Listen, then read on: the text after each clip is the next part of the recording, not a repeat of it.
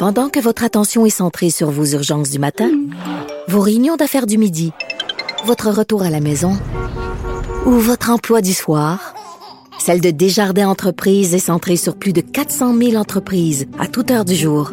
Grâce à notre connaissance des secteurs d'activité et à notre accompagnement spécialisé, nous aidons les entrepreneurs à relever chaque défi pour qu'ils puissent rester centrés sur ce qui compte, le développement de leur entreprise.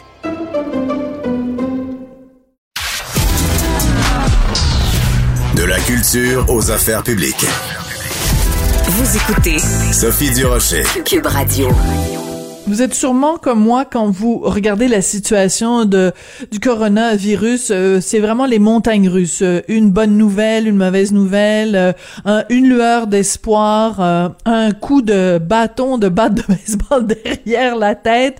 C'est vraiment les montagnes russes. Et en ce qui concerne la vaccination, bon, on peut se dire bon, c'est une bonne nouvelle, on a trouvé rapidement quand même un vaccin contre le coronavirus, mais il y a aussi des sources d'inquiétude. On va en parler avec le docteur Richard Belliveau, qui est docteur en biochimie et chroniqueur au Journal de Montréal, Journal de Québec. Bonjour, docteur Belliveau. Oui, bonjour. Est-ce que vous les ressentez, vous aussi, ces montagnes russes, docteur Belliveau, euh, même si vous avez euh, vraiment le, nez collé sur la science? Est-ce que vous avez aussi des montées d'espoir et des moments de découragement? Non, je pense que... Non? Non, je pense que ça va très bien. Ce qui se passe est normal. Vous savez, les, mutations des virus sont des phénomènes normaux. Euh, chez l'être humain, vous savez, une génération, c'est à peu près 20-25 ans. Oui. Mais chez un virus, c'est 30 minutes. Un virus comme le coronavirus, c'est 30 minutes. le, les, au fur et à mesure que, du matériel génétique se copie, se transmet, il y a des erreurs qui se produisent et les mutations hmm. sont des erreurs dans la, copie du génome. Alors, un, génome de, coronavirus, c'est à peu près 30 hmm. 000 lettres, 30 000 paires de bases. Alors, il s'agit que vous ayez juste dans les, les, vous faites 100 euh, copies du virus en 48 heures, 100 générations en 48 heures. Il s'agit qu'il y ait une erreur sur les 30 000 lettres que votre virus a copié pour qu'on appelle ça une mutation. Fait que les mutations sont des phénomènes normaux d'un point de vue biochimique et euh, ce sont des de temps en temps, il y a des mutations. La majorité des mutations, même chez l'être humain, sont, sont des mutations qu'on appelle silencieuses. Elles ne présentent pas d'avantage, elles sont neutres. Et dans certains cas, elles vont jouer sur euh, la, la, réactivité du virus par mm-hmm. rapport à un anticorps ou ainsi de suite, ou sa capacité à pénétrer nos cellules. La raison pour laquelle je suis optimiste, vous savez, c'est que la façon qu'on a conçu ce vaccin-là au départ, ça a été conçu sur des bases biochimiques très solides. Dans le cas mhm. du coronavirus, ce coronavirus-là, on savait comment il pénétrait dans nos cellules. Et ça, c'est une rareté on, avait le mécanisme biochimique d'action hmm. par lequel le virus nous infectait. On savait que c'était la protéine S des spicules qui interagissait avec un récepteur qui s'appelle le récepteur ACE2 situé à la surface de nos de nos cellules dans le poumon puis dans les, cellules des vaisseaux sanguins. Et c'est c'est un peu comme en, quand j'enseigne l'enzymologie, quand j'enseigne la biochimie, on appelle ça en enzymologie une analogie clé-serrure. C'est exactement. Ah ben c'est ce que j'allais dire. Oui, c'est ça. C'est comme on sait comment quelle serrure il utilise, donc on est capable de mettre un barreau, un barreau par, pardon, un verrou sur la porte. En fait, c'est encore plus sophistiqué que ça. C'est vraiment une interaction vous savez, une clé, c'est très, très, vous limez un petit peu votre clé, tout d'un coup, elle fonctionnera plus. Et ainsi de suite. C'est très précis, mais multipliez ça par un million de fois plus compliqué, parce que vous avez une structure tridimensionnelle, là. Et là, c'est une protéine donnée du virus qui interagit avec une protéine donnée de vos cellules. Cette interaction-là fait que le récepteur dans vos membranes change de configuration il permet, il crée comme un trou, il permet euh, mhm. au virus de pénétrer à l'intérieur des cellules. Donc, à partir du moment où on avait ça, on, a dit ça, c'est essentiel à l'infectiosité du virus. On va donc attaquer ce point faible-là. Quand on fait des arts martiaux, quand on, on, fait des arts mhm. de combat, on regarde les points faibles de l'adversaire, on attaque son point faible. On ne l'attaque pas sur son point fort. On regarde s'il est blessé, on regarde s'il est plus rapide de la gauche, de la droite, des jambes, des bras. qu'on attaque son point fort. Hmm. On évite ses points bon forts, parallèle. on attaque ses Ouais. points faibles.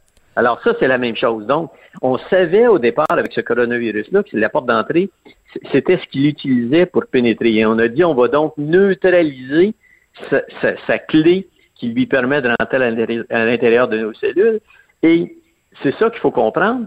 À partir du moment où cette euh, protéine-là est essentielle à l'infectiosité du virus, sa capacité de mutation dans cette zone-là est très réduite parce que s'il se met à muter dans cette zone-là, il va se nuire à lui-même. Il va s'empêcher d'infecter nos cellules. Et c'est là que c'était génial, l'idée Ben oui. d'avoir utilisé cette protéine-là pour générer des anticorps, et générer une mémoire immunitaire, c'est que c'est le point faible du virus, le, le- le fait qu'on savait comment est-ce qu'il pénétrait à l'intérieur de nos D'accord. cellules. C'est ça, Donc, c'est ça, ça explique- C'est ce que les vaccins Mhm. fonctionnent. D'accord. Bon, alors ça, c'est ça explique votre optimisme. En même temps, dans la chronique que vous écrivez ce matin, euh, vous dites il est important et même impératif de développer dès maintenant des vaccins euh, assez rapidement, euh, des, des vaccins à euh, large spectre. Et il y a une Oui. phrase qui m'a un peu euh, fait peur. Alors, je vais la lire pour euh, les auditeurs. Il faut se préparer à ce que le prochain coronavirus à émerger et à déclencher une pandémie puisse être moins accommodant et nécessite beaucoup plus de temps pour développer un vaccin. Donc, dites-moi pas que vous êtes encore optimiste, docteur Béliveau, là. Oui, je suis, opti- je suis optimiste. Oui, Ce que- ce tant que- mieux. Oui, ce- oui, parce que ce, ce que la biochimie, les outils modernes de la biochimie nous permettent de faire, c'est la bioinformatique, des algorithmes de calcul, la puissance des ordinateurs qu'on a aujourd'hui. On est capable, on a, par exemple, je vais vous donner deux exemples. La façon de neutraliser l'entrée du virus, je peux dire, je vais neutraliser la serrure ou je vais neutraliser la clé. Oui. OK? Donc, on peut regarder à partir d'anticorps qu'on a obtenus chez des patients, qu'est-ce qui était reconnu des, des patients qui ont survécu au- à, à la COVID. On, on isole des anticorps neutralisants et on est capable, à partir de la configuration de l'anticorps, de déterminer qu'est-ce qui était le plus efficace pour neutraliser le virus. Et ce qu'on s'est aperçu, c'est que ces anticorps-là neutralisaient pas juste ce virus, ce coronavirus-là, mais neutralisaient d'autres coronavirus. On est donc capable, c'est comme si vous aviez un moule. Et Je vous êtes comprends. capable de prendre ce moule-là, puis de le reproduire et de dire, on va non seulement neutraliser ce petit coronavirus-là, mais on va neutraliser l'ensemble des coronavirus. Il y a au moins sept coronavirus chez l'humain qui donnent des, des maladies. Je vous rappelle qu'à peu près 25% des rhumes que vous avez fait dans votre vie sont des Oui, euh, tout à fait. infections à, coronavi- à coronavirus. Fait que là, on voit le coronavirus comme euh, l'équivalent du sida, là, mais c'est pas ça. C'est un, c'est un virus qui est c'est une forme de, de, de virus, on appelle les sarbecovirus. Ils sont présents depuis longtemps dans notre évolution humaine et on vit en, en symbiose, en, presque en covoisinage avec eux depuis longtemps. Là, il y en a eu un qui était plus agressif, mais c'est pas une nouveauté comme euh, le sida là, qui est apparu. Euh, Ça, ça c'était vraiment une surprise. C'est quelque chose qu'on connaît déjà. Et la, la bonne nouvelle, la raison pour laquelle je demeure optimiste, c'est que le, le domaine de pénétration, le domaine RBD là, qui permet au virus de pénétrer, ben, il est assez constant entre les coronavirus. Ce qui fait que si on c'est un peu comme la résolution de vos téléphones cellulaires. là. Si vous regardez les photos que vous preniez il y a 10 ans, il y a deux Ben oui. ans, puis cette année, il y a une grosse différence. Ben là, C'est le jour et la nuit. qu'on est- Voilà, Mhm. c'est un peu ça qu'on on est en train d'augmenter la résolution biochimique qui permet au virus de nous rendre malades. Et à partir du moment, la première génération, ça, ça s'est fait en quelques semaines là, de- avec les virus, euh, les vaccins ARN. Mais là, vu qu'on a les outils, puis on sait que ça marche, là, on va pouvoir raffiner davantage notre stratégie de neutralisation, puis, de, puis de descendre à l'intérieur de la structure des domaines RBD, puis de dire un, un- un- un site euh, que l'anticorps reconnaît, c'est 5 à 6 a- acides aminés seulement. C'est tout petit. On va pouvoir générer différents types d'ARN pour, pour identifier toutes les petites portions de la clé qui permettent au virus de rentrer et on va neutraliser pas juste ce coronavirus-là, mais les autres coronavirus et les autres mutants qui pourraient apparaître euh, à partir de ça. Donc, d'un point de vue scientifique, il y a raison d'être, il y a lieu d'être optimiste. Mais, mais plus qu'optimiste, vous êtes enthousiaste. Et c'est ce que j'adore, c'est qu'en fait, euh, on est, mais c'est aussi, ça vient aussi du fait que face à ce coronavirus, la communauté scientifique mondiale s'est serré les coudes et on a tous travaillé dans le même sens parce que pris isolément, euh, on n'aurait pas pu avoir ce même résultat-là. Et il y a un chiffre drôlement intéressant dans votre chronique euh, de ce matin qui, qui moi, me, me, me rassure énormément. Vous dites ce, le coût estimé de ce type de vaccin est d'environ 150 millions de dollars. Bon, évidemment, ça paraît énorme, mais en même temps, on sait ce que coûte la pandémie en termes de, de, de, de, de faillite, en termes de programmes gouvernementaux, etc. C'est, c'est énorme. Donc, il faut, il faut calculer les coûts-bénéfices. Oui, ça va nous coûter 150 millions de dollars, mais combien on va pouvoir économiser? Euh, c'est, c'est, c'est, tout d'un coup, ça paraît quasiment comme une aubaine de dépenser tout cet argent-là. Oui, absolument. Vous avez euh, entièrement raison. Vous savez, c'est la, la première fois depuis la grippe espagnole, mais la grippe espagnole, c'était 50 millions de morts. On n'a pas pu rien faire. On n'a pas fait grand-chose. On, l'a encaissé à l'échelle mondiale. On était pendant la Première Guerre mondiale. On n'avait pas les outils scientifiques pour, pour lutter contre les virus. Les, les antibiotiques contre les bactéries sont apparus 20 ans plus tard. Donc, on était loin de, de savoir comment gérer les infections, euh, les infections virales et bactériennes. Et on l'a subi, cette pandémie-là. Alors que là, on a la science qui est là, qui a des outils absolument extraordinaires et on est capable de répondre à, ces infections-là parce que on, a les, les, outils, on a la cohésion et je pense qu'on va arriver à une nouvelle humanité. On va arriver à une transcendance, à un dépassement des nations et on va lutter comme espèce contre ces hmm. micro-organismes-là. Je pense hmm. que c'est une transition qui n'est pas que scientifique, elle est conceptuelle. Les gens vont se serrer les coudes de façon plus cohérente, de façon plus efficace, parce qu'on sait qu'on a un ennemi commun et qu'en mettant les ressources des meilleurs cerveaux de la planète en synergie, en combinaison les uns avec les autres, regardez ce qu'on a fait en un an, c'est absolument hallucinant. Et on est capable de le faire, d'aller encore plus loin, de se hmm. servir de ce prétexte-là il y a des gens qui disent on devrait d'avance, parce qu'on le sait avec la déforestation, avec l'agriculture à grande échelle, avec l'étalement urbain, on va faire sortir des, des, virus de leur niche écologique euh, comme ils ne l'ont jamais été. Et à partir du moment où on, on est exposé à ces virus-là, ils risquent de nous infecter. Il y a des gens qui postulent qu'on devrait commencer à bâtir des banques de, de, vaccins ARN à l'avance contre des virus, contre des pathogènes soupçonnés qu'on a déjà identifiés à certains endroits. Et si jamais il y en avait un qui sortait d'un point de vue pathologique, ben on aurait déjà un vaccin qui dort dans un congélateur, prêt à, répondre à ça. Donc, c'est bien au-delà. J'ai fait la chronique de ce matin sur le coronavirus, mais il y a des gens qui vont beaucoup plus loin puis qui disent on a déjà les outils pour faire des vaccins qu'on contre tout ce qui pourrait nous rendre malades d'un point de vue viral ou une grande proportion. Et on devrait déjà vous savez, la prévention, là, c'est pas, euh, ça fait pas partie de notre, vocabulaire. On a de la misère avec la prévention. Malheureusement, malheureusement, oui. Pas, juste du cancer et des maladies cardiaques puis de notre mode de vie. Il y a rien dans notre mode de vie. Tout, tout nous, nous, il y a rien qui nous prédispose à, réagir avant qu'on soit malade.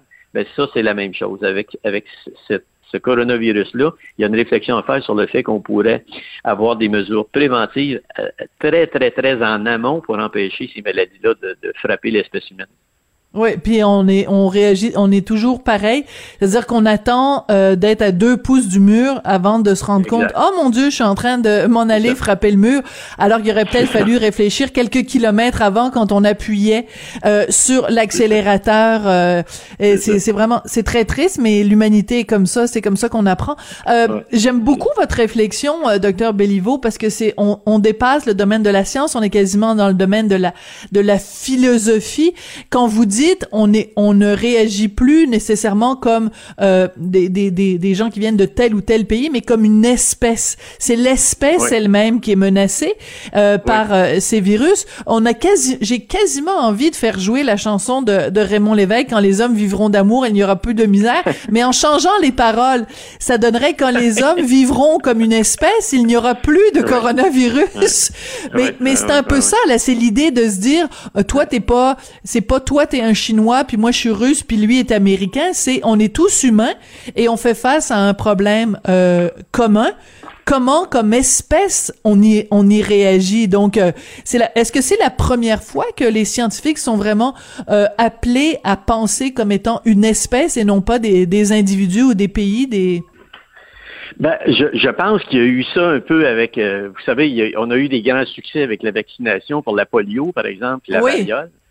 Euh, on a éradiqué la variole à l'échelle mondiale. La polio, presque une réussite. C'est énorme. C'est des, maladies qui étaient absolument horribles. Donc, on a déjà fait ça. Mais on le fait sur des, des années, on le fait sur des décennies, on le fait de façon un peu incohérente, un peu improvisée. Là, on a tout le monde le nez dedans en même temps. Ça c'est avec les, les avions, avec les, les, communications rapides, les gens se déplacent comme ils ne se sont jamais déplacés dans l'histoire de l'humanité. Ce qui fait que ces virus-là sortent de leur niche écologique de départ et rapidement, ils conquièrent la planète, ils, infectent la planète.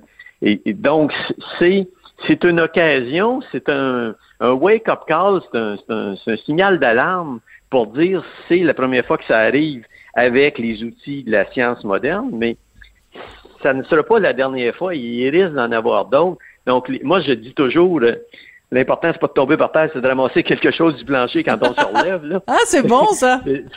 c'est de réagir. Euh, moi, j'ai fait mon postdoc à, l'Université Cornell à New York, puis euh, c'était l'expression de, de mon de mon directeur de, de, laboratoire, cette, expression-là. Et, et c'est ce qu'on a retiré de cette pandémie-là, c'est notre capacité à, à réagir rapidement, pour avoir des outils de, de, de, de, de, lutte, de mettre en place des structures. Euh, on n'avait pas de système de, on n'avait pas de d'usine de production de vaccins au Canada. Je pense que ça, ça a été c'est une, erreur, monumentale. Absolument. Une erreur. Il faut, il faut qu'on développe. Il faut pas qu'on soit dépendant des autres pays par rapport à des choses aussi importantes que la vaccination. Il faut qu'on ait des structures en place. On a un Conseil national de recherche, on a une structure scientifique et médicale qui est déjà en place. Il faut qu'on ait, même si on en a besoin que dans dix ans, il faut qu'on ait quelque chose en place pour pas qu'on soit pris mm. comme ça, les culottes baissées, à pas être capable de répondre à une demande urgente. Je pense que ça, c'est un message. Le deuxième, c'est euh, c'est les vaccins ARN qui sont sortis vraiment euh, de façon euh, inespérée. Je n'aurais pas avec vous ce discours-là que j'ai depuis le début si on n'avait pas eu les vaccins Absolument. Absolument. ben, j'aime beaucoup votre enthousiasme et j'aime votre optimisme. Merci beaucoup, docteur Richard Belliveau. On continue à vous lire dans le Journal de Montréal, Journal de Québec. Et c'est sur cette note très, très, très optimiste, j'adore ça, ça commence bien la semaine, que se termine l'émission. Je voudrais remercier Jean-François Roy à la mise en onde, à la réalisation aussi, William Boivin et Luc Fortin qui a été très utile aujourd'hui à la recherche. Merci beaucoup, puis à demain.